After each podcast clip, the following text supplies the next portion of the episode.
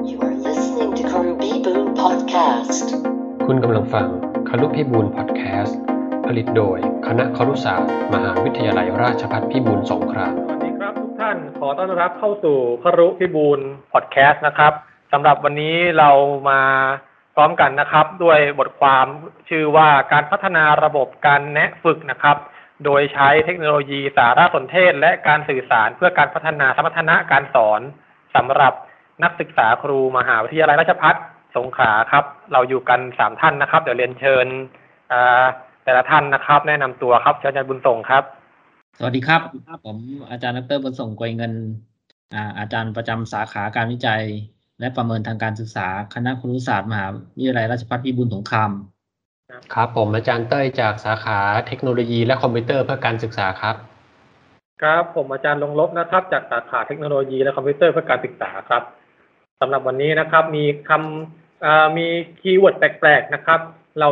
เราเจอคำเจอบทความเนี่ยนะครับ ที่บอกว่าการพัฒนาระบบการแนะฝึกนะครับ การแนะฝึกเนี่ยส่วนตัวผมยังไม่ค่อยคุ้นเคยเท่าไหร่นะครับ เชื่อว่าหลายท่านเนี่ยก็น่าจะยังไม่คุ้นเคยเท่าไหร่เช่นกันนะครับ เดี๋ยวเรามาลองฟังกันว่ามันคืออะไรนะครับ แล้วก็การแนะฝึกเนี่ยไม่ใช่แนะฝึกธรรมดานะครับ แนะฝึกโดยใช้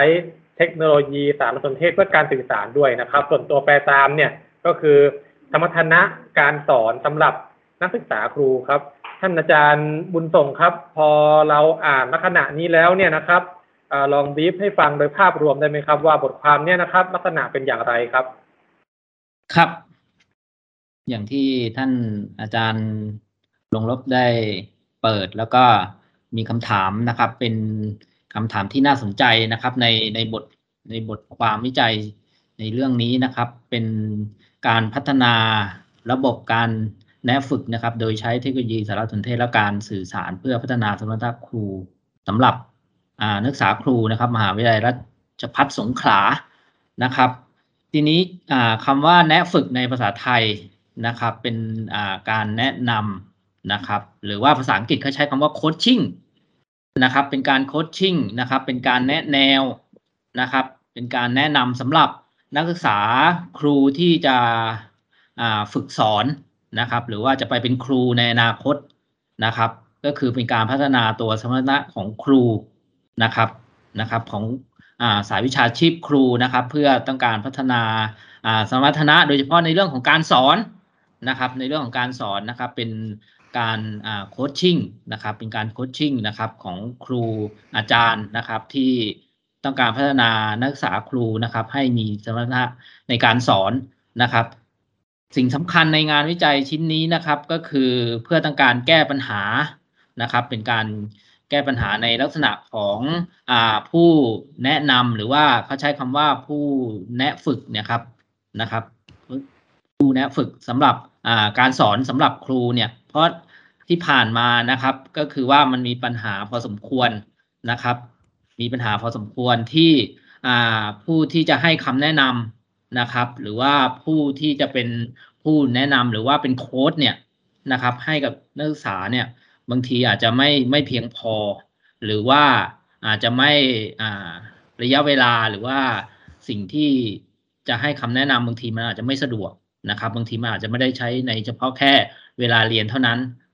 นะครับ อาจจะเป็นเวลาอื่นนะครับ ที่ในเรื่องของการ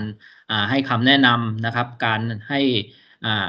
การพัฒนาอะไรต่างๆ ในเรื่องของสมรรถนะเรื่องการสอนเนี่ยให้ให้มันมีประสิทธิภาพเนี่ยทางผู้วิจัยนะครับ ก็เลยใช้ตัวเทคโนโลยีที่ที่เป็นลักษณะของตัวสารสนเทศนะครับ ที่เป็นระบบ IT นะครับ ที่จะมาช่วยในเรื่องการสื่อสารนะครับ ในการพัฒนาตัวสมรรถนะการสอนนะครับของของนักศึกษาครูนะครับ ก็ได้ทำการพัฒนาตัวนวัตกรรมนี้ขึ้นมานะครับเขาเรียกว่านวัตกรรม P PCE นะครับ เป็นนวัตกรรม PCE โมเดลนะครับ ที่จะมาช่วยนะครับในเรื่องของการแนะนำนะครับ ในการฝึกสมรรถนะในเรื่องของการสอนของของครูนะครับ ตรงนี้ขึ้นมาอันี่เป็นในลักษณะของงานวิจัยที่เป็นลักษณะของงานวิจัย R&D นะครับที่ พยายามที่จะใช้ตัวเทคโนโลยีนะครับ มาช่วยให้คำแนะนำนะครับ หรือว่ามาช่วยให้ข้อเสนอแนะในการที่จะพัฒนานักศึกษาครูเนี่ยให้มีสมรรถนะในเรื่องของการสอนนะครับ ในลักษณะของงานบทความวิจัยในชิ้นนี้นะครับ โดยสังเขปครับ ครับผมลองอ่านไปเรื่อยๆเนี่ยนะครับ ในในในโจทย์เดิมก็คือว่าแนะฝึกคืออะไรนะครับ คราวนี้ช่วงท้ายบทความเนี่ยนะครับ อาจารย์มีวงเล็บอยู่นะครับเขาเขียนว่าโคชชิ่งนะครับ เลยอยากจะถามอาจารย์ปิยมนัทนะครับว่า แล้วการสอนแบบปกติกับโคชชิ่งมันต่างกันยังไงครับอ๋อผมผมไปนึกถึงทางการฝึกกีฬานะครับ การฝึกกีฬาคือไม่ใช่บอกให้จำได้ว่าต้องทำยังไง แต่มันมีเรื่องของทักษะมีเรื่องของการฝึกปฏิบัติในนั้นด้วย ซึ่ง ถ้าเกิดว่าเราบอกเราสอนด้วยการบรรยายอย่างเดียวเนี่ยนะครับ มันก็อาจจะทำให้ผู้ผู้ที่ฝึกเนี่ยไม่ไม่ได้เกิดสมรรถนะตามที่เราต้องการนะครับ ก็เลยจำเป็นจะต้องเป็นระบบแนะฝึกนะเรียกว่าโค้ดนะครับ การโค้ดหรือการโคชชิ่งนะครับอืมโอเคครับประเด็นตรงนี้จะเสริมนิดนึงตัวตัวอ่าผู้วิจัยที่ที่ได้ทำงานวิจัยชิ้นนี้นะครับ ก็คือ อย่างที่ท่านทางท่านอาจารย์เต้ยได้ได้ได้กล่าวไปเมื่อกี้นะครับ ก็คือผมจะเสริมประเด็นที่ว่าตัวหลักคิดของของผู้วิจัยนะครับ ที่จะมาช่วยในเรื่องของการพัฒนาตัวศักยภาพของผู้เรียนนะครับนักศึกษาวิชาชีพครูเนี่ยนะครับ ในเรื่องของสมรรถนะในการสอนให้ให้มันมีประสิทธิภาพนะครับ ก็คือเขาได้ใช้แนวคิดนะครับ ตรงนี้ในเรื่องของการออกแบบตัว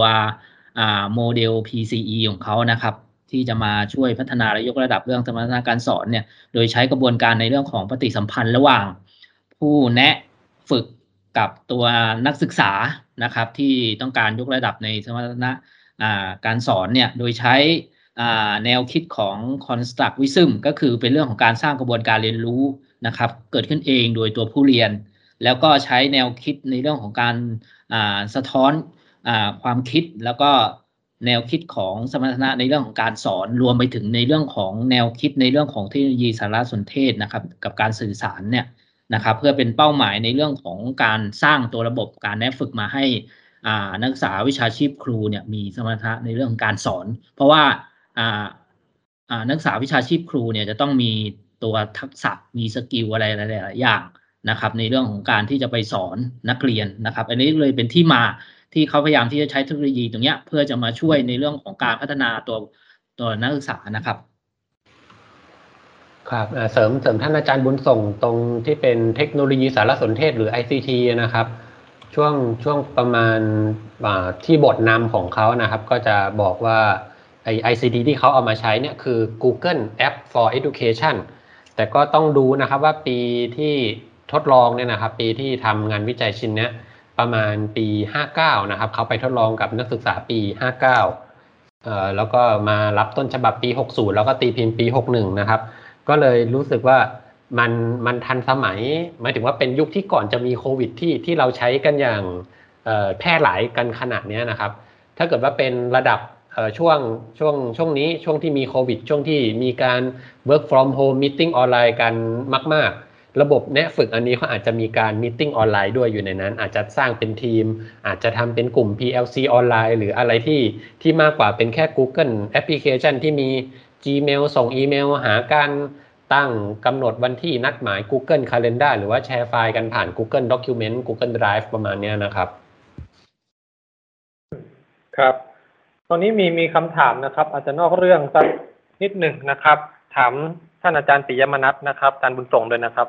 คือตอนนี้นะครับบริการของ Google App เนี่ยที่เราใช้กันอยู่ทุกวันนี้ทยอยปิดตัวหรือว่าเสียเงินนะครับ พอคนใช้เยอะเนี่ยก็เริ่มที่จะอย่าง Google Drive เนี่ยก็จะปิดแล้วนะครับ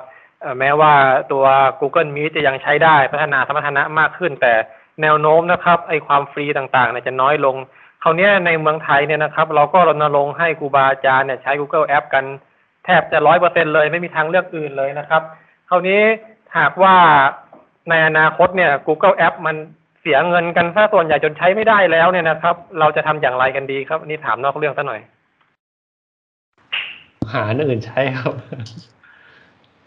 จริง ๆ เราเหมือนเราใช้ฟรีนะครับ แต่ว่าแต่ว่าเรา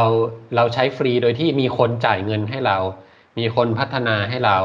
หรือแม้แต่ที่เราใช้ของมหาวิทยาลัย ผมทราบว่าก็ใช้งบประมาณอยู่มากอยู่เหมือนกันนะครับ ที่มหาวิทยาลัยจะต้อง ไปเขาเรียกอะไรครับ subscribe เพื่อที่จะซื้อลิขสิทธิ์ซื้อโปรแกรมมาใช้นะครับ ครับ ก็ก็ขออนุญาตเสริมความคิดเห็นนะครับ จากอาจารย์ปิยมนัทนะครับหรืออาจารย์เต้ยเนี่ยก็คือแน่นอนนะครับ ถ้าถ้าอะไรที่มันเป็นสิ่งอำนวยความสะดวก หรือว่าโดยเฉพาะในเรื่องของตัวเทคโนโลยีอะไรเข้ามาเนี่ย โอเคนะครับตอนตอนแรกอาจจะมีคนซับซิได้ให้ก็คือมีคนออกให้อะไรต่างๆ ให้นะครับ เพื่อเพื่อให้สามารถใช้งานใน ในช่วงขณะหรือว่าสถานการณ์ณขนาดนั้น หรือว่าสถานการณ์ในปัจจุบัน แน่นอนครับในอนาคตมันก็เกิดในเรื่องของการตลาดเข้ามานะครับ เรื่องของ demand เรื่องของ supply เรื่องของเชิงพาณิชย์อะไรต่างๆนะครับ เป็นเป็นเรื่องปกติของเรื่องของการตลาดที่ที่มีการใช้นะครับนะครับในในเรื่องนี้นะครับ ก็ก็คงถ้ามันไม่มีทางหลีกเลี่ยงได้ ก็คงจะต้องมีการ ซื้อนะครับ ซึ่งในปัจจุบันเนี่ยถ้าเป็นหน่วยงานราชการโอเค รัฐก็จะ support ให้นะครับ แต่ถ้าเป็นในลักษณะของตัวบุคคลอะไรต่างๆ ก็คงจะอ่าต้องมีการอ่าจ่ายนะครับ ก็ทั้งนี้ทั้งนั้นก็ขึ้นอยู่กับผู้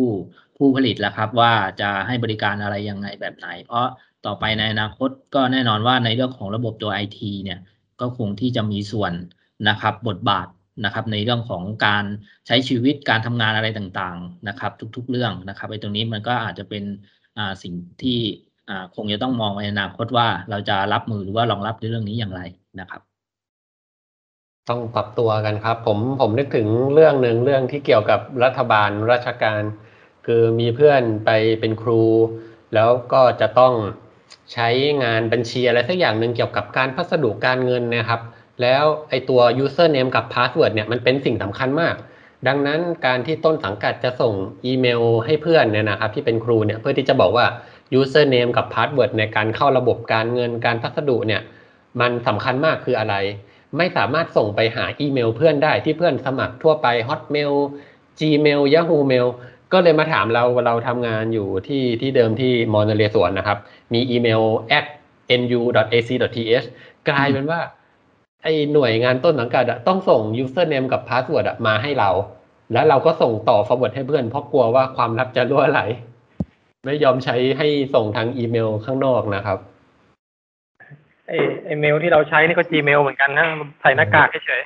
ๆแล้วก็มีอีกระเบียบหนึ่งนะครับ ที่แปลกๆที่เข้ามาใหม่นะครับ ก็คือว่าหากจะประชุมผู้บริหารระดับสูงนะครับ เช่นของมหาวิทยาลัยเนี่ย หรือว่าระหว่างมหาวิทยาลัยกับ หน่วยงานต้นสังกัดที่เป็นอวอะไรพวกนี้นะครับ ห้ามใช้ระบบ teleconference ที่มีเซิร์ฟเวอร์อยู่นอกประเทศนะครับ ดังนั้นเราจะใช้ Microsoft Teams Google Meet เนี่ยไม่ได้นะครับ ผมผมได้รับมอบหมายให้ลองหาดูว่าใช้อะไรได้บ้างนะครับ ก็จะมี VROOM นะของของ True นะครับ ที่เซิร์ฟเวอร์อยู่ที่กรุงเทพ แต่ผมก็ไม่มั่นใจว่าเซิร์ฟเวอร์ที่กรุงเทพเนี่ยเป็น gateway landing ไปสู่เซิร์ฟเวอร์สิงคโปร์หรือเปล่า แต่ว่ามันก็ ใกล้เคียงที่สุดนะครับ แต่จริง ๆ เนี่ยมัน ผมว่าบางอย่างก็ยังยังยังขาดความเข้าใจนะครับ แต่ว่าไอ้เรื่องที่อ่า Google ที่เขาพยายามจะปิดบัญชีฟรีทั้งหลายเนี่ย เพื่อเพื่อให้มาบีบให้เราซื้อเนี่ย ผมนึกถึงสมัยที่ผมเรียนปริญญาตรีเนี่ยนะครับ สมัยก่อนเนี่ยยังไม่มีไอ้ Google อะไรพวกเนี้ยนะครับ Facebook อะไรก็ไม่มี แต่ว่ามหาวิทยาลัยเนี่ยนะครับ จะมีพื้นที่ให้ รหัสนิสิตหนึ่งเนี่ย20เมกนะครับ ประมาณนั้นสำหรับนักศึกษาที่นักนิสิตที่เรียนด้านไอทีก็คือเรียนทำเว็บไซต์ จะสามารถไปใช้ host ของมหาวิทยาลัยได้นะครับงั้นผมก็น่าจะคิดว่าน่าจะเป็นแนวโน้มในอนาคตนะครับ ที่ที่ท่านใดอยากจะทำวิจัยเรื่องเนี้ยน่าจะต้องพัฒนาระบบเอ่อสารสนเทศ แล้วก็พวก cloud computing ที่เป็นส่วนบุคคลอืมในเมืองไทยเนี่ย น่าจะน่าจะใกล้ที่จะต้องทำกันแล้วนะครับ เพราะว่ามันจะ มันจะหมดนะตอนนี้เหลือเจ้าเดียวก็คือถ้าหมด Google Drive ก็คือ OneDrive ถ้าถ้าหมด OneDrive ก็ไม่มีแล้วนะครับ หันไปทางไหนก็จะไม่ค่อยมีแล้วนะครับอะเดี๋ยวมาต่อกันในบทความเราผมมีดีอีกกว่าเรื่องหนึ่งผมมีอีกเรื่องหนึ่งครับครับผมผมนึกถึงเมื่อประมาณสิบกว่าปีที่แล้วที่ YouTube เพิ่งเพิ่งกำลังพัฒนานะครับ แล้วก็มีสถาบันสถาบันการศึกษาแห่งหนึ่งทำงานวิจัยที่จะพัฒนาระบบวิดีโอสตรีมมิ่งนะครับ ตอนที่เราไปฟังตอนนั้นในใจเราคิดว่าทำทำไมวะเราก็ใช้ YouTube ไปสิก็ฟรี แต่พอมาถึงตอนเนี้ยเราคิดแล้วครับว่า เออ เอ้ย มันควรทำเป็นของตัวเองแล้วนะครับ อืมอ่ามาที่บทความนะครับคราวเนี้ยนะครับอ่อผมเห็นกลุ่มตัวอย่างของบทความนะครับ อาจารย์จำนวน 35 คนนะครับ แต่ว่าตอนที่เขาไปทายเอาเนี่ยนะครับ ทดลองระบบเนี่ยนะครับ เขาใช้กลุ่มตัวอย่างที่กลุ่มประชากรที่ไม่ใช่กลุ่มตัวอย่างเนี่ยนะครับ10คนนะครับ คราวนี้ถ้าถ้าถ้าถ้าถ้าท่านใดไม่ได้เรียนวิจัยเนี่ยก็จะงงว่าเอากลุ่มประชากรก็สามห้าในกลุ่มตัวอย่างก็สามห้าทำไมทายเอาสิบคน อย่างนี้ถ้าถ้าสมมุติว่าเราจะใช้เกณฑ์อะไรครับอาจารย์ในการคัดเลือกว่าต้องใช้กลุ่มทดลองกี่คน หรือว่ากลุ่มทดลองเบื้องต้นกี่คนอะไรเงี้ยครับเชิญท่านอาจารย์บุญส่งแนะนำหน่อยครับ ครับ ประเด็นที่ทางท่านอาจารย์ลงลบหรืออาจารย์ปืนได้ได้ถามนะครับในในบทความงานวิจัยชิ้นนี้นะครับ ซึ่งงานวิจัยชิ้นนี้เป็นอย่างที่ได้นำเสนอไปแล้วนะครับ เป็นงานวิจัยประเภท R&D นะครับ งานวิจัยประเภท R&D ก็จะมีส่วนในเรื่องของการทดลองใช้นะครับ ในเรื่องของการทดลองใช้นะครับ หรือว่าทดลองระบบ ซึ่งในในงานวิจัยชิ้นนี้แบ่งออกเป็น 4 ขั้นตอนหลักก็คือขั้นตอนแรกก็คือตัวสร้างนวัตกรรมนะครับพอขั้นตอนที่2เนี่ยเป็นเรื่องของการทดลองระบบนะครับ ทดลองระบบอ่าโคชชิ่งนะครับ ซึ่งอ่าผู้วิจัยนะครับได้ทำการทดลองทดลองนะครับ หรือว่า try out นะครับในตัวระบบแค่แค่จำนวนแค่ 10 คนนะครับ 10คน ผมเข้าใจว่าน่าจะเป็นลักษณะของการเทสดูนะครับ ว่าระบบที่ที่พัฒนาขึ้นในในขั้นตอนที่1เนี่ยนะครับ ซึ่งปกติแล้วลักษณะของงานวิจัยเชิงทดลองเขาก็จะมีการพัฒนานะครับ หรือว่าทดลองใช้ก็คือประเภทแบบหนึ่งต่อหนึ่งนะครับ ก็คืออเด็กเรียนหนึ่งคนเด็กเรียนเก่งหนึ่งคนเด็กเรียนปานกลางหนึ่งคน เด็กเรียนอ่อนหนึ่งคนนะครับ แล้วก็มา ทดสอบในลักษณะของอกลุ่มเล็กนะครับ ก็ประมาณสักสิบคนนะครับ แล้วก็ไปทายเอาที่ที่ไม่ใช่กลุ่มเป้าหมาย ในกลุ่มใหญ่เสมือนเท่ากับกลุ่มจริง ก็อีกอ่าอีก step หนึ่งหรืออีกขั้นตอนหนึ่งนะครับ ซึ่งในงานวิจัยชิ้นเนี้ยเขาก็แค่นำเสนอในรายงานแค่ทดลองในลักษณะของกลุ่มเล็ก ก็คงจะดูในเรื่องของตัวระบบนะครับ ของตัวระบบก็พยายามที่จะใช้ ตัวระเบียบวิธีวิจัยในลักษณะของการวิจัย R&D นะครับ ในตัวระบบนะครับ ก็อย่างที่ได้เรียนไปแล้วว่าหลักในเรื่องของการทดลองใช้หรือว่า try out เนี่ยก็คือเริ่มตั้งแต่ลักษณะของอกลุ่มหนึ่งต่อหนึ่งนะครับจำเป็นที่จะต้องดูในเรื่องของอประสิทธิภาพในเรื่องของความพร้อมอะไรต่างๆนะครับ ก็คือ ใช้กับเด็ก 3 คน แล้วก็มาทดลองในลักษณะของกลุ่มเล็กดูนะครับ ว่าในภาพรวมแล้วนะครับ ที่มีเด็กในลักษณะค่าความสามารถเนี่ยเป็นอย่างไร แล้วก็อ่าทำการทดสอบนะครับ เสมือนกับกลุ่มจริงเนี่ยกลุ่มใหญ่เลยเนี่ยก็ประมาณสักสามสิบคนขึ้นไปนะครับ ซึ่งงานวิจัยชิ้นนี้ก็ได้ทดลองเฉพาะแค่กลุ่มย่อย หรือว่ากลุ่มเล็กเท่านั้นนะครับ แล้วก็พอในขั้นตอนที่สามเนี่ยนะครับ ก็คือนำระบบตรงนี้เอาไป ทดสอบหรือว่าทดลองใช้จริงกับนักศึกษาจำนวน 35 คนนะครับ ที่ลงทะเบียนในรายวิชานี้นะครับนะครับ เพื่อทำทำการทดสอบทดลองนะครับ ตัวนวัตกรรม แล้วก็ตอนสุดท้ายหรืออขั้นตอนที่ 4 ก็เป็นการปรับปรุงตัวระบบให้ให้มันมีความสมบูรณ์นะครับ อันนี้เป็นลักษณะขององานวิจัย R&D ที่ในบทความวิชาการนี้ได้ทำการออกแบบการวิจัยไว้นะครับ อันนี้ก็ดำเนินการตามตามหลักนะครับ ที่เป็นเรื่องของกระบวนการการวิจัย R&D ครับ คราวนี้นะครับอ่ามาดูที่ขั้นตอนนะครับ ขั้นตอนเนี่ยอ่าระบบที่เขานำเสนอที่เป็นนวัตกรรมเนี่ยนะครับ มีตัวย่อว่า PCE โมเดลนะครับ ก็มีสามระยะนะครับ แล้วก็ระยะที่สองนี่น่าสนใจนะครับ เพราะว่าเป็นระยะระยะที่หนึ่งก็คือเตรียมการนะครับ ที่สองเนี่ยปฏิบัติการแนะฝึกนะครับ ซึ่งซึ่งเป็นตัวพระเอกของงานก็คือ ขั้นที่หนึ่งนะครับ ขั้นขัดแย้งทางปัญญา ขั้นที่สองขั้นพัฒนาแผนการจัดการเรียนรู้ ขั้นที่สามขั้นมุ่งสู่การเสวนาขั้นที่สี่ขั้นนำพาสู่การปฏิบัติ แล้วก็ขั้นที่ห้าคือการชี้ชัดด้วยการสะท้อนคิดส่วนระยะที่สามคือประเมินผลคราวนี้ครับพอเราไปดูกรอบแนวคิดเนี่ยนะครับ จะค้นพบว่าขั้นตอนเนี่ยมันมีรากมาจาก Thorndike แล้วก็ constructivism นะครับ คราวนี้ก็เลยมีข้อสงสัยครับว่า ปกติแล้วเวลาที่เราตั้งชื่องานวิจัยนั้นเนี่ยนะครับ เรามักจะใช้ชื่อทฤษฎีเนี่ยมาเป็นชื่อ keyword ในการตั้งชื่อด้วย แต่ว่าชื่อบทความเนี่ยนะครับ ไม่ได้ระบุทั้งเรื่องของทอนไดแล้วก็คือทอนไดเนี่ยหมายความว่าแผนการสอนเนี่ยมันมีการบนการวนมีกฎการทำซ้ำถึงสามครั้งนะครับ แต่ว่ารูปแบบการทำซ้ำเนี่ยเป็น constructivism ดังนั้นทั้งสองทฤษฎีเนี่ยไม่ได้ปรากฏอยู่ในชื่อของบทความครับ คราวนี้ก็เลยสงสัยครับอาจารย์ว่า เวลาเราตั้งชื่อบทความเนี่ยจำเป็นหรือไม่ที่จะต้องใส่ทฤษฎีหรือว่าควรจะใช้เกณฑ์ใดครับ อ่าหลัก อ่านะครับ ขออนุญาตตอบคำถามที่อาจารย์ลงลบได้ได้ถามขึ้นมานะครับ ตัวหลัก ในเรื่องของการตั้งชื่อที่ที่ดีหรือว่าที่เหมาะสมนะครับ มันจะมีองค์ประกอบอยู่ด้วยกันสามส่วนนะครับ ส่วนแรกก็คือในเรื่องของตัววิธีการศึกษานะครับ ว่างานวิจัยชิ้นนี้เวลาเราดูชื่อเรื่องเนี่ย ก็จะพอพอบอกได้ว่าเป็นงานวิจัยในลักษณะไหนประเภทไหนนะครับ ก็คือดูวิธีการที่ศึกษานะครับ ว่าเป็นงานวิจัยอย่างเช่นไหนนะครับ ซึ่งถ้าดูในการตั้งชื่อเรื่องเนี่ย ก็คือวิธีการศึกษาก็คือเป็นการพัฒนาตัวระบบ อันนี้คือชัดเจนกับสองก็ดูในลักษณะของอตัวแปรนะตัวแปรตัวแปรที่ศึกษา ส่วนใหญ่ในการตั้งชื่อเนี่ยนะครับ ก็จะเป็นในลักษณะของตัวแปรที่ศึกษาก็คือตัวแปรตาม ก็คือตัวแปรที่เราต้องการที่จะหาคำตอบนะครับ แล้วก็อีกส่วนประกอบหนึ่งนะครับ ในเรื่องการตั้งชื่อก็คือ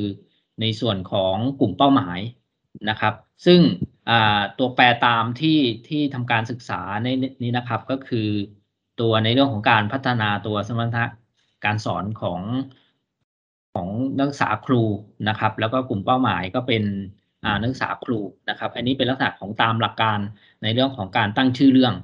นะครับ ในงานวิจัยก็จะมีอยู่ด้วยกันอยู่สามองค์ประกอบที่จะสะท้อนถึงชื่อเรื่องในงานวิจัยนะครับ นั่นนั่นหมายความว่าหากผมจะจะทำ วิจัยสักเรื่องหนึ่งนะครับ สมมุติว่าผมใช้ transformative learning เนี่ยนะครับ ผมก็ไม่จำเป็นต้องเขียน transformative learning ไปในชื่อก็ได้เช่นนั้นใช่ไหมครับ ก็อ่าตรงนี้ประเด็นตรงนี้มันก็มีอ่าการพิจารณาหรือว่าการนำเสนอก็คือในเรื่องของตัวแปรที่ศึกษา ทีนี้นะครับ ก็คือตัวแปรที่ศึกษาโดยส่วนใหญ่แล้วเนี่ย มันก็จะมีทั้งตัวแปรตามที่ที่เราต้องการที่จะหาคำตอบ แล้วก็อีกส่วนหนึ่งก็คือมีการใช้ในเรื่องของตัวแปรต้นนะครับ อย่างเช่นการพัฒนาชุดฝึกอะไรต่างๆ อะไรอย่างเงี้ยครับไอ้ตัวนั้นก็คือตัวแปรตัวแปรต้นที่จะมาพัฒนาในเรื่องของผลสำเร็จทางการเรียนอะไรต่างๆนะครับ ทีนี้หลักก็คืออย่างที่บอกครับก็คือหนึ่งองค์ประกอบของการตั้งชื่อเรื่องก็คือมีวิธีการที่ศึกษาสองก็คือตัวแปรที่ศึกษา ซึ่งในตัวแปรที่ศึกษาเนี่ยโดยส่วนใหญ่แล้วก็ในนี้ก็คือมีทั้งตัวแปรต้นแล้วก็ตัวแปรตามนะครับ กับส่วนที่สามก็คือในเรื่องของกลุ่มเป้าหมายเป็นใครนะครับ ในชื่อเรื่องเนี่ยมันก็จะต้องมีสามส่วนตรงนี้อ่าทีนี้ในบางงานวิจัยนะโอเคได้ได้มีการนำเสนอโดยอ่าโดยระบุตัวแปรตามเป็นตัวเด่นนะครับ แล้วก็อ่าแก้ปัญหาโดยใช้ตัวแปรต้นคืออะไร อย่างเช่นการพัฒนาชุดฝึกอะไรต่างๆ อะไรเงี้ยครับตัวแปรต้นจะเป็นเรื่องการใช้ชุดฝึกนะครับ ในเรื่องของผลสำลิดทางการเรียนอะไรอย่างเงี้ยครับ เพราะฉะนั้นก็ ขึ้นอยู่กับดุลพินิษนะครับของตัวโทษนะครับของอผู้วิจัยแล้วก็ที่ปรึกษานะครับ ว่าจะใช้ตัวแปรที่ศึกษาเนี่ยจะใช้ทั้งตัวแปรต้น หรือว่าตัวแปรตามในการกำหนดหรือว่าการตั้งชื่อเรื่องครับท่านอาจารย์ปิยมนัทครับ มีคำถามนี้ครับอาจารย์ตัวแปรตามที่บทความเนี่ยครับเขาอยากจะได้ก็คือว่าสมรรถนะด้านการสอนใช่ไหมครับ ด้านการจัดการเรียนรู้นะครับคราวนี้มันก็จะมาเข้าเงื่อนไขที่ว่าเเวลาที่เราจะวัดผลฐานสมรรถนะเนี่ย มันคงไม่ได้เป็นการวัดผลโดยทั่วไปนะครับ ลองแนะนำได้ไหมครับว่าสมมุติว่าเราสอนบางรายวิชาเนี่ยนะครับ เช่นสมรรถนะดิจิทัลเนี่ย เราจะวัดผลยังไงครับที่ไม่ใช่วัดผลปกติเอออันนี้อาจจะไม่ตรงกับในงานวิจัยที่เขานิยามไว้นะครับ เพราะว่าในงานวิจัยชิ้นนี้นะครับ นิยามของสมรรถนะการสอนจะแบ่งเป็น 3 ด้าน คือด้านความรู้ ด้านทักษะแล้วก็ด้านคุณลักษณะ ซึ่งมันก็จะคล้ายๆกับเทคโนโลมีของบลูมนะครับ ความรู้นะครับ knowledge ใช่ไหมครับสกิลหรือ psychomotor แล้วก็คุณลักษณะที่เป็น attitude หรือ attribute แล้วส่วนเนื้อหาที่เขาวัดทั้งสามด้านนี้ก็คือ ด้านของการจัดการเรียนรู้ ด้านการวางแผนการจัดการเรียนรู้ แล้วก็ด้านของการวัดผลและประเมินผลการเรียนรู้ แต่ถ้าเราไปเคยฟังบรรยายเกี่ยวกับการจัดการเรียนรู้ฐานสมรรถนะนิยามหนึ่งที่ที่นอกเหนือไปจากความรู้ทักษะและคุณลักษณะเนี่ยแล้วนะครับ จะต้องรวมเป็นองค์ประกอบอื่น ๆด้วยแล้วก็จะต้องเอาไปใช้ได้จริงในชีวิตประจำวันในในสภาพจริงนะครับ ไม่ใช่เป็นการวัดจากการทำข้อสอบเท่านั้นนะครับ ก็ขออนุญาเสริมในในประเด็นของอาจารย์เต้ยหรืออาจารย์ปิยมนัทนะครับ ก็คืออ่าอย่างที่ในงานวิจัยหรือว่าในบทความชิ้นเนี้ยสมรรถนะการสอนเขาก็คือเป็นการสโคปแค่ตัวตัว KAP แค่นั้นเองนะครับ ตัว KAP เท่านั้นนะครับ ซึ่งซึ่งในสมรรถนะในการสอนในปัจจุบันนะครับ หรือในอนาคตเนี่ยก็คงที่จะต้องมีสมรรถนะที่ที่มากกว่านี้ นอก นอกเหนือจากตัว KAP แล้วนะครับนะครับ ต้องนอกเหนือจาก KAP แล้วนอกเหนือจากสิ่งที่อยู่ในห้องเรียนแล้วมันจะต้องมองไปถึงตัว outcome outcome learning และ outcome แล้วว่าไอตัวสมรรถนะการสอนของของครูเนี่ย มันจะต้องส่งผ่านเลยตัวอ่าผลสำลิดทางการเรียนอย่างเดียวละหรือว่าในเรื่องของการจัดการเรียนการสอนในห้องเรียนอย่างเดียวแล้ว มันอาจจะต้องสะท้อนไปถึงนอกห้องเรียนละว่าสมรรถนะในเรื่องของการสอนทำยังไงให้ให้ผู้เรียนเนี่ย มีมีตัวความรู้หรือว่ามีอ่าความอ่าสามารถอะไรที่มากกว่าที่จะอยู่ในในห้องเรียนอะไรเงี้ยนะครับ อันนี้ก็เป็นการนิยามตามอ่างานวิจัยที่เขากำหนดมานะครับ ก็คือยังใช้วิธีการเดิมอยู่นะครับครับผมผมจะลองเปรียบเทียบอย่างนี้นะครับ ถ้าสมมติผมจะทำงานวิจัยสักชิ้นหนึ่งแล้วบอกว่า เพื่อพัฒนาสมรรถนะการสร้างอีบุ๊กให้กับ นักศึกษาครู อยากจะให้นักศึกษาครูเนี่ยมีสมรรถนะในการสร้างอีบุ๊กสร้างหนังสืออิเล็กทรอนิกส์แล้วก็บอกว่าจะต้องมีความรู้มีทักษะแล้วก็มีคุณลักษณะในการสร้างอีบุ๊กได้ แล้วก็บอกว่าเนี่ยนะครับก็คือจะสอนการใช้โปรแกรมสร้างอีบุ๊กแล้วก็คือให้ความรู้ไป แล้วก็บอกว่าถ้านักเรียนเนี่ยนะครับสามารถสร้างหน้านะครับ เพิ่มหน้าแทรกรูปภาพได้ ก็บอกว่ามีทักษะ แล้วก็สามารถไปค้นหารูปภาพได้เอามาใส่ ซึ่งความหมายของคำว่าทักษะ อันเนี้ยมันก็จะไม่สอดคล้องกับ Bloom taxonomy เพราะ Bloom taxonomy บอกว่าไอ้ทักษะเนี่ยคือทักษะของการเคลื่อนไหวร่างกายกล้ามเนื้อการฝึกปฏิบัติ หมายความว่าถ้าเรารู้แล้วนะครับว่าเราแทรกรูปภาพตรงไหนเราใช้เครื่องมือเป็น นั่นคือเรามีความรู้แต่เราไม่ได้มีทักษะในการขยับกล้ามเนื้อมือไปคลิกเมาส์อะไรในทำนองนี้นะครับ มันก็ขึ้นอยู่กับนิยามเนาะ มันมันคงต้องคุยกันว่าอืมในในยุคนั้นนะครับ มันมีทักษะนี้ปรากฏหรือยังนะครับ ถ้าอืมถ้ามีแล้วบูมจะใส่หรือไม่นะครับอืมเหมือนเราเราคุยกันว่า ถ้าในยุคพระพุทธเจ้าเนี่ยนะครับ มีกางเกงในเนี่ยท่านจะบัญญัติให้นุ่งหรือไม่อย่างเงี้ยเอดัองนั้นไม่แน่ไม่ผิดอย่างเงี้ยต้องต้องตั้งต้องเอาหลักการพื้นฐานแล้วว่า ดังนั้นทักษะในสมัยยุคบูมเนี่ยมันไม่มีการมานั่งหน้าคอมมันคือการไปเคลื่อนไหวการขุดดินการทำก่อสร้างนะครับเป็นเรื่องแรงงาน แต่ทุกยุคเนี่ยมันเป็นเอ่อมันเป็นวิชวลเวิร์คือโลกเสมือนที่มันอยู่ในออนไลน์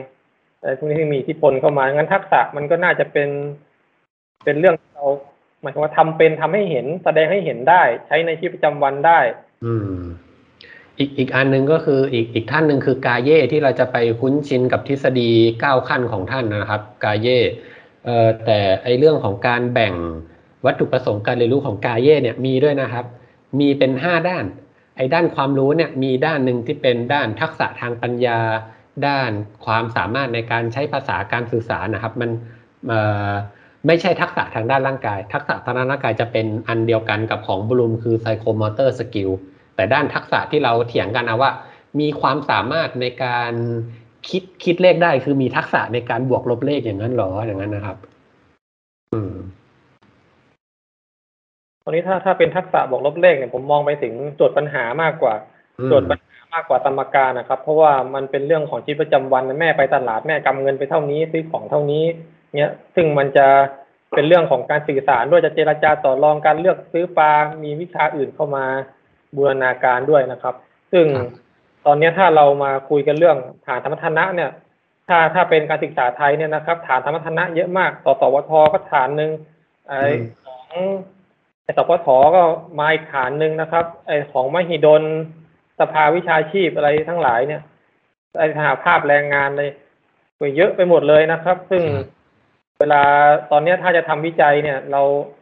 งต้องถามกันนะว่าจะเอาสมรรถนะไหนอย่างเช่น ITT เนี่ยนะครับ สมรรถนะแต่ละสำนักเนี่ยออกมา เยอะเลย เวลาจะสอนเนี่ย เช่น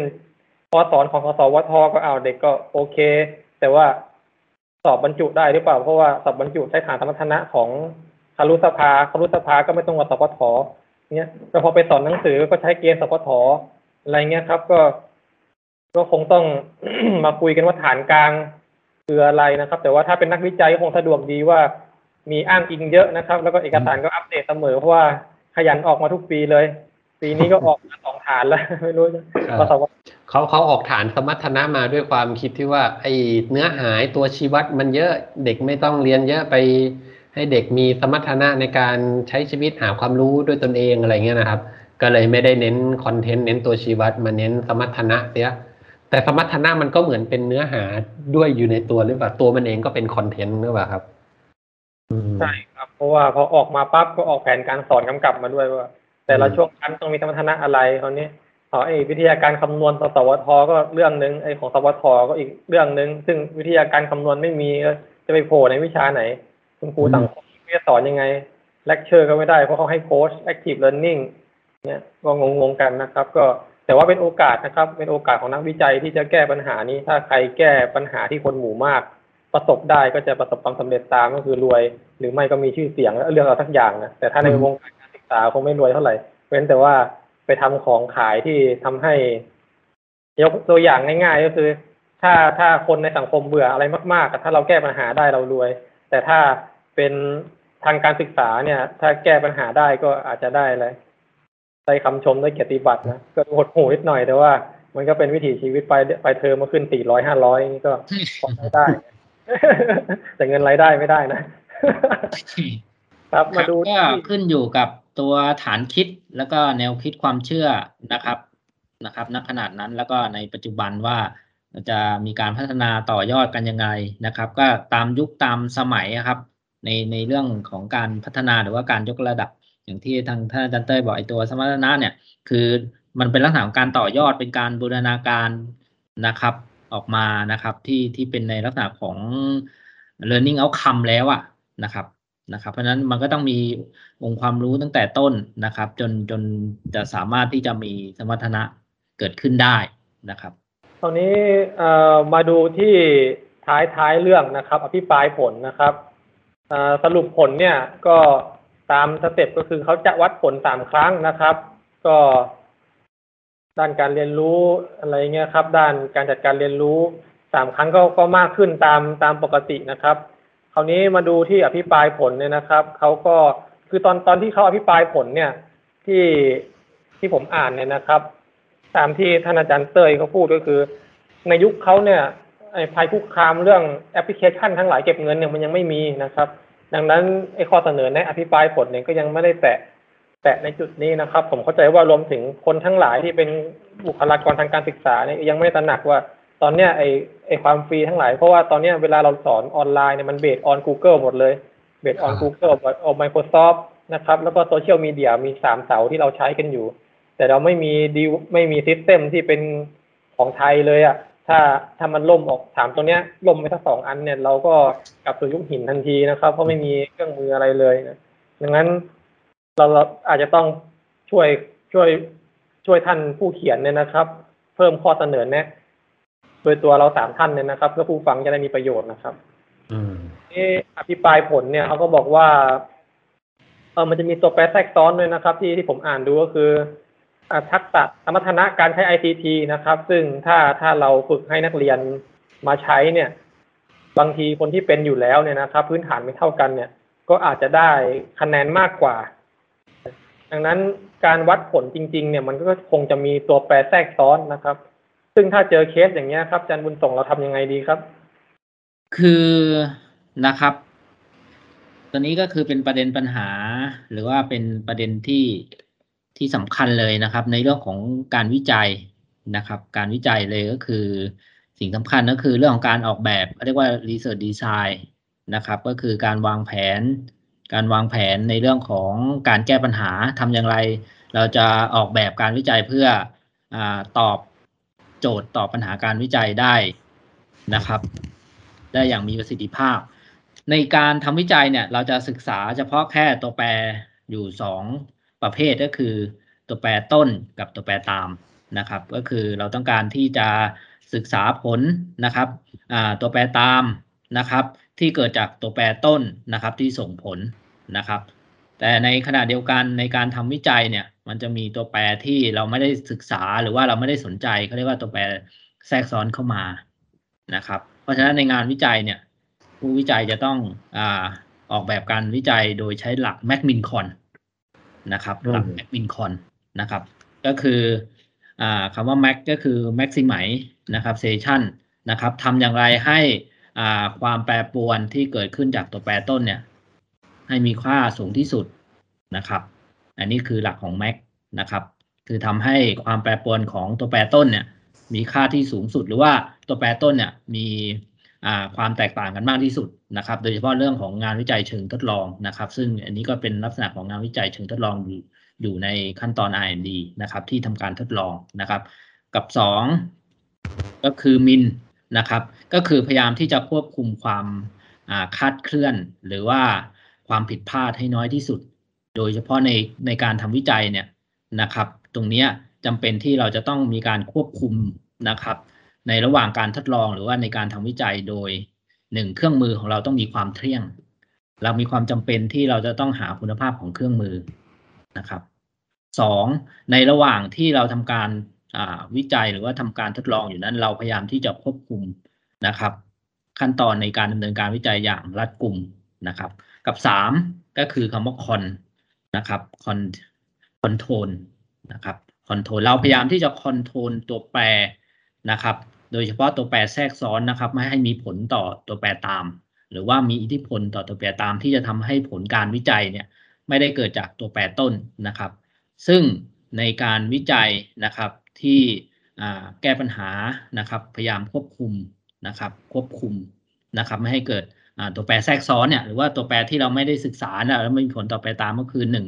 เราพยายามที่จะทำการแรนดอมหรือทำการสุ่มตัวอย่างนะครับสองก็คือเราทำการจับคู่ นะครับ จับคู่นะครับ เข้ากลุ่มตัวอย่างหรือเข้าทำการทดลองสามเราพยายามที่จะขจัดตัวแปรที่เป็นตัวแปรแทรกซ้อนที่อาจจะเกิดขึ้น เช่น ความรู้พื้นฐานเดิมอะไรอย่างเงี้ยครับ อาจจะใช้สถิติเข้ามาควบคุม เช่น เราจะใช้สถิติแอนโควานะครับ การวิเคราะห์ความแปรปรวนร่วมนะครับ หรือว่าเราจะทำให้ตัวแปรอ่าที่เป็นตัวแปรที่เราบอกว่าเป็นตัวแปรแทรกซ้อนหรือว่าตัวแปรเกินเนี่ยเข้ามาเป็นตัวแปรต้นซะ นะครับมอันนี้ก็เป็นหลักการในเรื่องของอาการออกแบบการวิจัยที่เราจะต้องคำนึงถึงสามคำนี้ก็คือแม c มินคอนครับครับ โดยปกติเราจะได้ยินแค่สองคำคือตัวแปรต้นกับตัวแปรตามนะครับ ซึ่งซึ่งระหว่างที่จากต้นจะส่งผลไปถึงตามเนี่ยมันมีตัวแปรที่อยู่ตรงกลาง ซึ่งมีหลายชื่อมากที่ที่ผมเคยอ่านเจอนะ แต่ก็ไม่ค่อยเห็นในงานวิจัยที่เคยเจอคือ ตัวแปรกด ตัวแปรดัน ตัวแปรสอดแทรก ตัวแปรแทรกซ้อนนะมีหลายอ่าอันประมาณนั้นครับ มันก็จะเป็นครับลักษณะของตัวแปรใช่ครับครับเออแล้วในเรื่องที่หลักการที่พี่บุญส่งพูดเมื่อกี้ครับแมกมินคอนผมอยากจะให้พี่ลองยกตัวอย่างเอ่อวิธีการควบคุมไอ้สามตัวเนี้ย เช่น สมมติว่าผมจะผลิตปุ๋ยขึ้นมาสักชนิดหนึ่งผมจะผลิตปุ๋ยน้ำจากสับปะรด แล้วก็จะทำการอ่าทดทดสอบว่าไอ้ปุ๋ยที่ผมผลิตขึ้นมาเนี่ย มันใช้ได้ผลดีนะ ด้วยการเอาไปลด ต้นถั่วงอก การที่ผมจะทำการอะไรนะหลักการแม็กแม็กซิไมความความเป็นตัวแปรใช่ไหมครับ ดังคือนั้นการเพิ่มตัวแปร เพิ่มเพิ่มเพิ่คมวามตัวแตกแปรต่างใช่ไหมครับตัวแปรผมจะแบ่งถั่วงอกเป็นสองกลุ่ม กลุ่มหนึ่งจะลดแต่น้ำเปล่า และอีกกลุ่มหนึ่งจะลดแต่ปุ๋ยน้ำที่ผมผลิตขึ้น อันนี้ก็คือเป็นเข้าหลักแม็กซิไมใช่ไหมครับ ใช่ใช่ครับก็คือทำให้ตัวแปรต้นอะ แต่ละตัวเนี่ยมีความแตกต่างกันอืมให้มากที่สุด นะครับ เช่นอย่างอ่าโดยทางการเกษตรเนี่ยเขาจะเป็นลักษณะของการออกแบบที่เป็นลักษณะของบอกดีไซน์นะครับ มีรูปแบบการทดลองโดยใช้สูตร เท่านี้เท่านี้เท่านี้นะครับ สูตรปุ๋ยอะไรต่างๆก็อาจจะมีอยู่ประมาณสี่ห้าสูตร ที่เป็นตัวแปรต้นของเขานะครับ ก็คือพยายามที่จะทำให้ตัวแปรต้นเนี่ยมันมีความแตกต่างเพื่อที่จะดูว่าตัวแปรต้นตัวไหนเนี่ยมันจะมีผลต่อตัวแปรตามนะครับ ก็เป็นการลักษณะของการออกแบบ การทดลองนะครับก็ขึ้นอยู่กับธรรมชาติของศาสตร์นั้นนะครับ ถ้าเป็นศาสตร์การศึกษาก็เป็นอีกลักษณะหนึ่งถ้าเป็นศาสตร์ทางด้านการเกษตรนะครับ ก็จะเป็นอีกลักษณะหนึ่งอันนั้นเขาเรียกว่าเป็นลักษณะของบอกดีไซน์ พวกรีเพ t เต็ดดีไซน์อะไรต่างๆนะครับ เยอะแยะนะครับ อันนั้นก็ขึ้นอยู่กับลักษณะนะครับ การออกแบบการวิจัยนะครับ ก็คือการออกแบบการวิจัยเพื่อที่จะตอบปัญหาการวิจัยนั่นเอง ซึ่งซึ่งซึ่งก็จะต้องควบคุมตามหลัก max min con อ่าใช่ครับโดยเฉพาะในเรื่องของการวิจัยเนี่ย การทดลองนะจะต้องใช้หลัก max min con ไอ้ไอ้กระบะถั่วงอกสองอันของผมจะต้องอยู่ในที่ที่มีความชื้นอ่ามีอุณหภูมิความชื้นอะไร control เท่ากันความเข้มแสงเท่ากันอันนี้นะครับ เป็นอ่าหลัก max min con เนาะครับใช่หลัก max min con โดยเฉพาะการวิจัยเชิงทดลองก็จะใช้สามสามตัวนี้นะครับ แต่ในทางการศึกษาเนี่ยมันมันทำแบบพวก pure sci ไม่ค่อยได้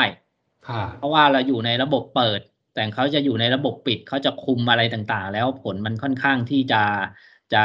เกิดความ error หรือว่าผลค่อนข้างที่จะเด่นชัด แต่ว่านี่เป็นหลักการที่ที่ที่เขาใช้กันโดยเฉพาะ Kerlinger เนี่ยเขาเขาเขียนเป็นเป็นนักวิชาการคลาสสิกเลยที่ที่ที่ใช้กันทั่วไปนะครับ ก็ก็เป็นไปได้ว่าการที่ ทดลองในงานวิจัยเนี่ยนะครับ ระบบเนี้ยฝึกนี่ อาจจะเป็นเพราะว่าพี่เลี้ยงเป็นพี่เลี้ยงที่ดีมีประสบการณ์ แนะนำนักศึกษาฝึกสอนได้ดีมากก็เป็นไปได้ ไปเจอพี่เลี้ยงที่แตกต่างกันก็อาจจะไม่ได้ผลอย่างนี้ก็เป็นไปได้ใช่ไหมครับ เพราะว่ามันอยู่นอกเหนือการควบคุมของผู้วิจัยเนาะครับนั่นแหละ อย่างงานวิจัยที่เสนอ อ่า พี่ปายเขาก็บอกว่าแสดงว่าเขาเขาก็ อ่า บอกว่าเรื่องนี้มันมีผลเนาะมีผลในเรื่องการวิจัยเพราะฉะนั้น การออกแบบการวิจัยจึงมีความสำคัญเลยนะครับตรงนี้โดยเฉพาะการทำวิจัยต้องต้องมีการวางแผนให้ให้ดีให้รัดกุมครับครับถ้าทางนั้นก็แสดงว่านักศึกษาฝึกสอนเราที่เราให้คะแนนนิเทศหลังฝึกเนี่ย มันไม่เที่ยงกันสักอย่างเลยใช่ไหมครับเพราะตัวแปรแทรกซ้อนเนี่ยมหาศาลเหลือเกินทั้งตัวบุคลิกบางคนเนี่ยมันมาร้องเรียนคณะว่าไปวันแรกทะเลาะกับครูพี่เลี้ยงแล้วอย่างเงี้ยเนี่ยตัวแปรแทรกซ้อนโมโหลานเลยทั้งเรื่องอารมณ์ทั้งเรื่องอาถรรพ์ทั้งเรื่องอาถรรพ์เนี่ย ไอคนที่เจอโรงเรียนดีก็ดีอย่างงี้เดี๋ยวคุยกันวันหลังนะครับ ว่าฝ่ายฝึกควรจะพัฒนาไอตัววัดผลในอย่างไรนะครับเออเดี๋ยวมันจะยาวเกินไปนะครับ คราวนี้มีคำถามหนึ่งนะครับเรื่องโคชชิ่งเนี่ยนะครับ การแนะฝึกเนี่ยผมรู้สึกว่าช่วงเนี้ยมันเป็นเขาเรียกว่าเป็นนอมของสมัยเนี้ยที่คุณครูจะต้องไม่ช็อกแอนทอกแต่ว่าจะต้องแนะฝึก แต่คราวนี้จากการที่สังเกตเนี่ยนะครับ ส่วนมากก็จะบรรยายนะบรรยายล้วนเลย อะไรก็ตามไม่ได้ออนไลน์ยังบรรยายต่อนะ ถ้าถ้าคุณครูสักท่านหนึ่งเนี่ยนะครับ อยากจะปรับตนเองเนี่ยนะครับ ไปเป็นเรื่องของการออกแบบการเรียนการสอนลักษณะ active learning อยากจะแนะฝึกอยากจะโค้ชเนี่ย เราจะปรับตัวต้องเริ่มฝึกยังไงดีครับท่านอาจารย์อาจารย์เต้ยครับ ฝึกยังไงฮะถ้าถ้ายึดตามบทความนี้ก็คือต้องทำให้เด็กงงก่อน ขั้นที่หนึ่งคืออะไรครับ สร้างความขัดแย้งทางปัญญา ให้เด็กงงว่า เอ้ย ต้องทำยังไงดีว่า หรือมีข้อ มีมีข้อเท็จจริงสองอันที่มันไม่ตรงกันแล้วให้เด็กเกิดความอยากรู้อยากเห็น เกิดความสนใจด้วยตนเอง แล้วถึงจะแบบไปค้นคว้าหาความรู้เอามาอภิปรายพูดคุยแลกเปลี่ยนอะไรกับเพื่อนอะไรอย่างเงี้ยนะครับ มันก็จะไปคล้ายๆ กับไอโครงงานเป็นฐานหรือเปล่าอืมให้เด็กทำเองให้เด็กเรียนเอง student center เออใช่ครับทั้งหมดนะมันเป็นรากฐานผมเข้าใจว่าคุณเป็นพุทธิปัญญา คือพยายามให้เด็กรับทราบถึงเหตุผลถึงความคุ้มค่าที่จะดำเนินการอย่างใดอย่างหนึ่ง ในกรณีนี้ก็คือการเรียนรู้เมื่อรู้สึกคุ้มค่าแล้วเขาก็จะดันด้น ไปหาปลายทางเอง เว้นแต่มีพฤติกรรมไม่พึงประสงค์อะไรเงี้ยเราก็ค่อยพฤติกรรมนิยมอะไรเงี้ยนะครับ เป็นอย่างนั้นคราวนี้นะครับมาดูที่ข้อเสนอแนะเนี่ยนะครับ ข้อเสนอแนะเนี่ยเขาแนะนำว่า มันต้องบูรณาการให้เข้ากับบริบทของเนื้อหาวิชานะครับ หมายความว่าเทคโนโลยีเนี่ยคราวนี้สมมุตินะครับว่าอย่างถ้าผมสอนอย่างวิชาที่ไม่ต้องใช้เทคโนโลยีเลยเนี่ยนะครับ เช่นวิชาประวัติศาสตร์นะครับ การสอนประวัติศาสตร์ก็อาจจะแค่บรรยายให้เด็กฟังเล่าเรื่องเป็น storytelling ภาพประกอบจากฝาผนังวัดเนี่ยแต่คราวนี้ถ้าเราจะใช้เทคโนโลยีสารสนเทศนะครับอาจารย์เต้ย เราจะเริ่มประยุกต์ใช้ยังไงดีครับ ก็ไปถ่ายวิดีโอมาครับเอากล้องโทรศัพท์มือถือไปพิพิธภัณฑ์ ไปถ่ายวิดีโอมาให้เด็กดูไปเข้าเว็บไซต์อะไรนะ virtual museum ก็ได้ใช่ไหมถ้าเกิดว่าในห้องมีคอมพิวเตอร์ที่เข้าถึงอินเทอร์เน็ตได้ หรือว่าจะเชิญผู้เชี่ยวชาญเข้ามาบรรยาย ไปสัมภาษณ์เปิดเสียงให้ฟังก็ได้หรือเปล่าครับเรียกว่าใช้เทคโนโลยีแล้วใช่ไหมครับ ใช่ครับ คราวนี้อีกประเด็นก็คือ เขาบอกว่า ระบบการแนะฝึกเนี่ยนะครับ ต้องให้ feedback รายบุคคลอย่างทั่วถึงคราวนี้เราก็จะค้นพบว่าถ้าให้ feedback รายบุคคลอย่างทั่วถึงในทุกเนื้อหาหน่วยการเรียนเนี่ย มันจะทำอย่างไรในเมื่อเรามีเวลาเรียนจำกัดเนี่ยนะครับท่านอาจารย์บุญส่งครับ ไอ้ข้อแนะนำเนี่ย เราจะทำยังไงครับถ้าเราจะทำตามอืมอืมก็ประเด็นนี้ก็เป็นประเด็นที่แนะนำในเรื่องของการนำไปใช้เนาะทีนี้อย่างที่งานวิจัยที่นี้ได้ได้บอกไปแล้วก็คือ เขาต้องการที่จะสะท้อนผลที่เป็นรายบุคคล แล้วก็เป็นกลุ่มบุคคลนะครับ ถ้าเป็นรายบุคคลเนี่ย ตรงเนี้ยก็คืออ่าด้วยติดในเรื่องของอ่าเงื่อนไขในเรื่องของระยะเวลาถ้าเป็นในเวลาเรียนนะครับ เป็นรายอ่า มันติดในเรื่องของระยะเวลาในเรียนในชั้นเรียนนะครับ เพราะฉะนั้นสิ่งสำคัญเลยก็คือ ก็ต้องจะทำอย่างไรในลักษณะว่าอ่าเป็นการสะท้อนกลับโดย โดย สามารถที่จะไปศึกษาที่อยู่นอกห้องเรียนได้นะครับ หรือเป็นเวลาที่ตัวผู้เรียนมีความสนใจหรือว่าอยากอยากรู้หรือว่าอยากเห็น แต่ในทางปฏิบัติ หรือว่าในการกำกับติดตามจะทำอย่างไรให้ให้รู้ว่าผู้เรียนเนี่ยได้มีการสะท้อนความคิดของตนเองอะไรต่างๆเนี่ยอาจจะต้องต้องมีตัวรองรับหรือว่าระบบอะไรที่ที่จะช่วยในลักษณะของการติดตามนะครับในตรงนี้ให้ให้ ตัวผู้เรียนเองเนี่ยสามารถที่จะสะท้อนผลเป็นรายบุคคลได้นะครับ แต่ถ้าเป็นรายกลุ่มเนี่ยโอเคมันอาจจะในลักษณะของการแชร์กันนะครับ ลักษณะของการรวมกลุ่มกันนะครับ แล้วก็เป็นการสะท้อนความคิดร่วมกันอะไรต่างๆ อันนี้ก็อาจจะอยู่ในห้วงระยะเวลาที่อ่าดำเนินการได้ แต่ถ้าเป็นรายบุคคลเนี่ยจะต้องต้องมีตัว support หรือว่าตัวติดตามนะครับ การกับกำกำกับดูแลให้ให้ทั่วถึงเนี่ยตัวนี้ก็ต้องคงจะต้องใช้ตัวเทคโนโลยีตัวนี้แหละครับ ที่จะ ทำการกำกับติดตามครับ ครับไอ้ไอ้ที่ทดลองนี้ไม่ไม่ได้สอนวิชาอะไรทั่วไปนะครับ เป็นวิชาที่เด็กไปฝึก intern intern หนึ่งดังนั้นถ้าเกิดว่าจะชี้แนะเป็นรายบุคคล ผมจะมี trick อย่างหนึ่งก็คือ เวลาดูนักศึกษาฝึกสอนเสร็จแล้วนะครับ คาบนั้นก็จะถามนักศึกษาว่า ถ้าเกิดว่าให้สอนเรื่องนี้ใหม่อะ เธอจะสอนแบบเดิมหรือไม่ เพราะอะไรจะปรับปรุงตรงไหน อันนี้ก็คือเป็นการให้เขาสะท้อนสิ่งที่เขาได้ผ่านมาด้วยตัวเขาเองนะครับ แล้วเราถึงจะเสนอแนะเพิ่มเติมอีกครั้งหนึ่งนะครับ คราวนี้มาดูที่ข้อสี่นะครับบทบาทผู้แนะฝึกนะครับตอนนี้บทบาทผู้แนะฝึกเนี่ยคงคงไม่สงสัยอะไรนะครับ คุยกันมาเยอะแล้ว แต่สงสัยนะครับว่าในในสมัยก่อนเนี่ยเราเป็นเรื่องของการเลคเชอร์ใช่ไหมครับเลคเชอร์แล้วก็มา coachingมีคำถามที่เป็นปริศนาครับว่า แล้ว next step ของบทบาทผู้สอนนะครับ หลังจากยุค coaching แล้วทั้งสองท่านคิดว่า บทบาทของครูจะทำอะไรครับ เป็นคำถามที่ที่มองไปข้างหน้าเนาะว่านอกจาก coaching ไปแล้วเนี่ย สิ่งที่มันจะ advance กว่านี้มันคืออะไรนอกนอกเหนือจากการ coaching นะครับ จะเป็นในลักษณะอะไรได้เนาะถ้าผมมองณขณะนี้นะครับ อาจจะเป็นในลักษณะของการ การ support แต่ว่าการ support มันก็ยังอยู่ในในปัจจุบัน ทีนี้มันจะให้ไปนอกเหนือจากนั้นได้เนี่ย ก็น่าคิดว่าถ้าจะนอกเหนือจาก coaching แล้วจะเป็นอะไรต่อไป อ่าตอนนี้ไม่ทราบว่าท่านอาจารย์เบสมัน ในฐานะที่เป็นไอทีอาจจะมีตัวช่วย ผมคิดว่ามันต้องมีตัวช่วยที่เป็นตัว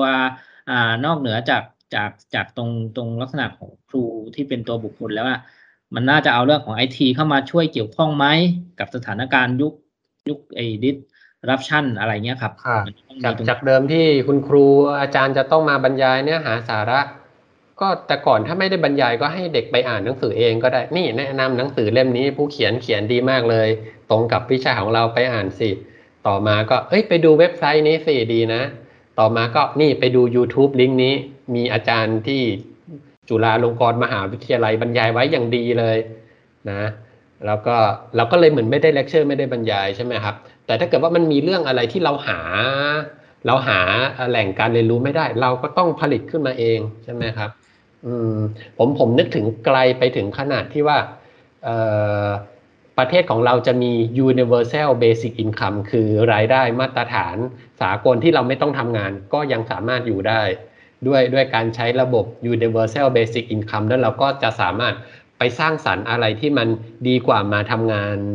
ไปเรื่อยๆ ด้วยการใช้แรงงานอะไรแบบนี้นะครับ ดังนั้นแล้วก็แล้วผู้เรียนเด็กเยาวชนรุ่นใหม่ก็จะได้มีพัฒนาการที่มากกว่าเดิม ไม่ใช่จะต้องไปขุดดินปลูกข้าว ไม่ใช่ต้องไปใช้แรงงานเข้าไปอยู่ในโรงงานอะไรแบบนี้นะครับ อืมผมผมสนับสนุน Universal Basic Income ครับ เมื่อ AI เข้ามา มันมี AI ที่เป็นครูสอนใช่ไหมครับ AI ที่เป็นอะไรนะเอ่อผู้ประกาศข่าว AI ที่เป็นนักข่าวพยากรณ์นักข่าวแบบเนี้ยนะเป็นหุ่นยนต์ก็เอามาแทนแล้ว AI ที่เป็นครูก็ก็มีมาแล้วใช่ไหมครับ ที่ประเทศจีน แต่ยังหน้าตาน่ากลัวอยู่นะครับผมแต่ผมทั้งมองนี้ทั้งนั้นครับครับ แต่ทั้งนี้ทั้งนั้นก็อย่างว่านะครับเรื่องของการสอนนะ ถ้าไม่มีคนคอย หรือว่ามีครูหรือว่ามีไม่มีปฏิสัมพันธ์อะไรต่างๆ ตรงนี้ครับ มันจะทำให้ตัวตัวประสิทธิภาพหรือตัวสมรรถนะเนี่ยมันจะเกิดขึ้นไหมอะไรอย่างเงี้ยครับไอ้ตรงนี้ก็ก็เป็นสิ่งที่ที่น่าคิดถ้าถ้าเราจะปรับเปลี่ยนจากบทบาทครูนะนะครับ ตรงนี้ครับ ผมผมมองไปถึง หลักการเอกัตภาพนะครับ ก็คือความแตกต่างระหว่างบุคคล ซึ่งในสมัยก่อนเนี่ยมันเป็นความแตกต่างระหว่างบุคคลในชั้นเรียน แต่ว่าในอนาคตเนี่ยนะครับ มันจะขยายตอนนี้โฮมสกูลก็มีแล้วใช่ไหมครับ ก็เริ่มเริ่มขยายอาจจะตำบลอำเภอละหนึ่งถึงสองครอบครัว แต่ว่าตามสถิติเนี่ยก็เพิ่มขึ้นเรื่อยๆโควิดก็กระตุ้นคราวนี้ครับในตลาดแรงงานเนี่ย บางหน่วยงานเขาก็ไม่ได้สนใจวุฒิการศึกษานะถ้าไม่ใช่เรื่องของข้าราชการเนี่ยนะครับ ดังนั้น ก็จะมีคนจำนวนหนึ่งที่ที่ไม่ได้สนใจที่จะต้องจบปริญญาตรีก็คือจบการศึกษาภาคบังคับ แล้วก็ไปเรียนรู้ในคอร์สระยะสั้น หรือว่าไปหาประสบการณ์ หรือว่าสามารถมีทักษะได้โดยกระบวนการต่างๆ ดังนั้นถ้าถ้ามองว่าเป็นคุณครูหนึ่งคนเป็นผู้ประกอบการรายย่อยหนึ่งคนเนี่ยนะครับ เรายังไม่ได้มีการผูกขาดจากผู้ประกอบการรายใด ในอนาคตเมื่อเมื่อเอกตภาพจุดนี้นะครับ ขยายเกินห้องเรียนออกไปเนี่ย ผู้ประกอบการที่เป็นคุณครูเนี่ยก็จะเริ่มมีการผูกขาดมากขึ้น เช่นถ้าผมเปิดแหล่งการเรียนรู้เป็นเว็บไซต์แล้วเก็บเงินเพื่อเรียนเรื่องกราฟิกตัดต่อ การเขียนบทโทรทัศน์ การทำยูทูบเบอร์การทำ AI อะไรพวกนี้แล้วปรากฏว่าได้ผลดีนะครับ เอกชนเชื่อถือเนี่ยคนก็อาจจะไม่มาสมัครในมหาวิทยาลัย ไปไปรับรองกับอองค์กรต่างๆแทนเช่น สมัยก่อนเนี่ย ช่วงเศรษฐกิจดีเนี่ยนะครับ เราจะเห็นว่าเนชั่นเปิดมหาลัยเอง กันตนาเปิดสถาบันเองอะไรอย่างเงี้ยครับ อันนี้ก็คือตัวอย่างว่าถ้าถ้าบ้านเมืองมันพัฒนาไปจุดหนึ่งเนี่ยนะครับสถาบันการศึกษาเนี่ยจะเฉพาะทางมากขึ้นศิลปะก็ศิลปะทีวีก็ทีวี ซึ่งแต่ว่าในเจนนั้นเนี่ยมันยังอ้างกับปริญญาตรีอยู่ แต่ในอนาคตเมื่อนี้ที่มันมาจากตลาดแรงงานไม่สนใจปริญญาตรีแล้วเนี่ย การศึกษาค้นคว้าตนเองแม้กระทั่งไม่ต้องมีสถาบันเหล่านี้เด็กก็ยังสามารถเรียนเองได้ แต่ยังไงก็ต้องมี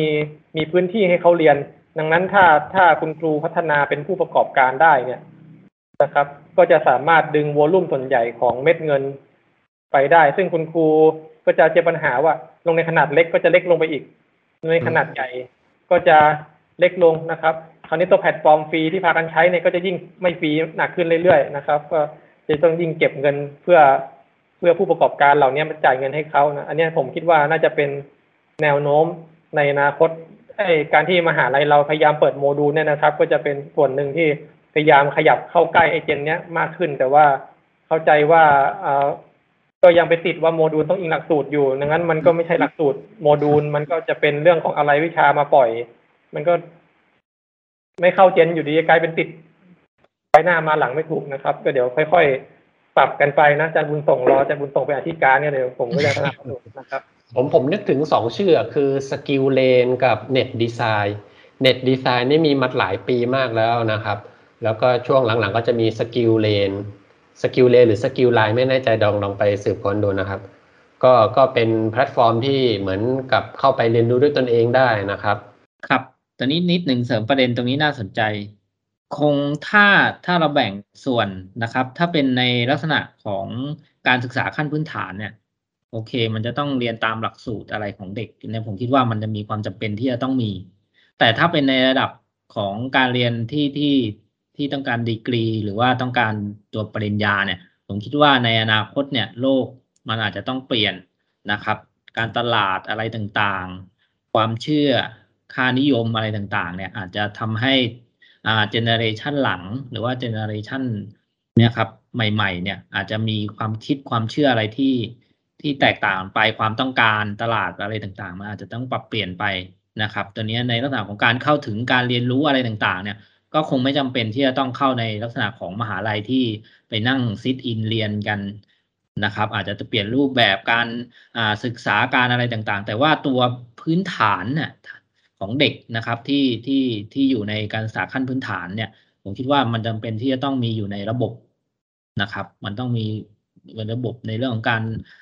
จัดการเรียนการสอนอะไรต่างๆ ที่มีการฝึกมีการอะไรให้ต่างๆ ตรงนี้ครับ เด็กคงจะเรียนรู้อะไรตัวเองนั่นค่อนข้างที่จะโดยส่วนใหญ่แล้วก็น่าที่จะไม่ได้อะไรเงี้ยนะครับ ตรงนี้ก็เป็นประเด็นนะครับ อืมผมนึกถึงอีกคำหนึ่งคือ zone of development คือเป็นเป็นช่วงที่เขาเรียกอะไรเป็นเป็นเอ่อผมผมยกตัวอย่างนี้ สมมติว่าเราอยากจะฝึกทำเค้กกล้วยหอม แล้วเปิด YouTube แล้วเราทำตามได้เลย แต่ถ้าเราอยากจะฝึกวิธีการสอดบอลลูนหัวใจ จะรักษาโรคหัวใจด้วยการผ่าตัดสอดบอลลูนแบบนี้เราเปิด YouTube แล้วเราทำเองไม่ได้นะครับ หรือแม้แต่จะคลิปสมมุติว่าเรามีลูกชายแล้วเราอยากจะคลิปให้ลูก เปิด YouTube ดู ก็ทำไม่ได้นะครับ มันก็คือเป็นเป็นศักยภาพของคนนั้นๆ ของเรื่องนั้นๆ แล้วก็เรื่องของสิ่งอำนวยความสะดวกในการเรียนรู้เครื่องมืออุปกรณ์ต่างๆ ด้วยนะครับ อืมอีกอีกตัวหนึ่งนะครับ ที่จะเข้าปาดิสรับชั่นก็คือเรื่องของมหาวิทยาลัยที่ชื่อดังระดับโลกนะครับ ที่จะมาเปิดศูนย์วิทยาบริการ แล้วก็เรียนออนไลน์ร้อยเปอร์เซ็นต์เนี่ยนะครับ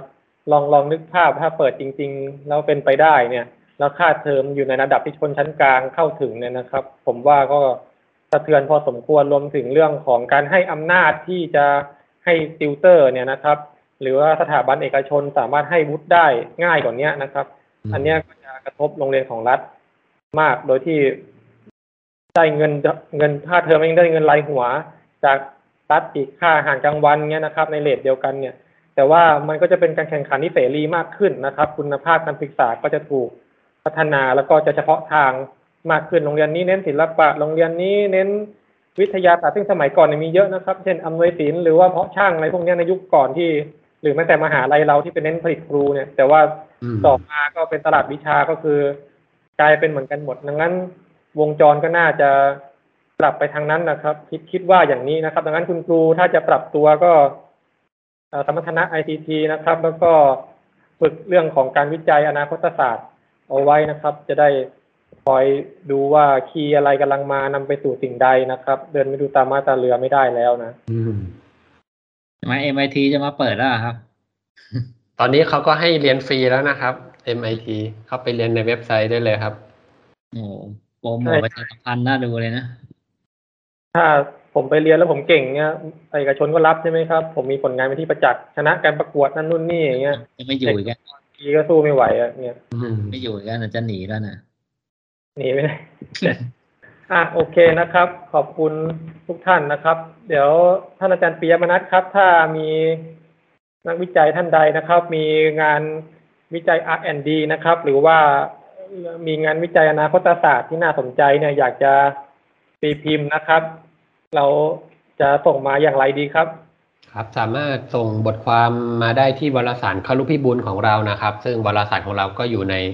ฐานข้อมูลวารสารออนไลน์ที่เว็บไซต์ tci- thaijo. org นะครับ สามารถเซิร์ชชื่อคารุพิบูลของเราได้เลยครับ หรือจะเข้าจากทางหน้าเว็บไซต์ของคณะครุศาสตร์มหาวิทยาลัยราชภัฏพิบูลสงครามก็ได้ครับ edu.psru.ac.th ในนั้นจะมีลิงก์ที่จะเชื่อมโยงไปยังฐานข้อมูลวารสารออนไลน์ของเราครับผม ครับสำหรับวันนี้นะครับก็ต้องขอบคุณท่านผู้ฟังทุกท่านนะครับ แล้วก็ผู้ร่วมรายการทุกคนนะครับ พบกันใหม่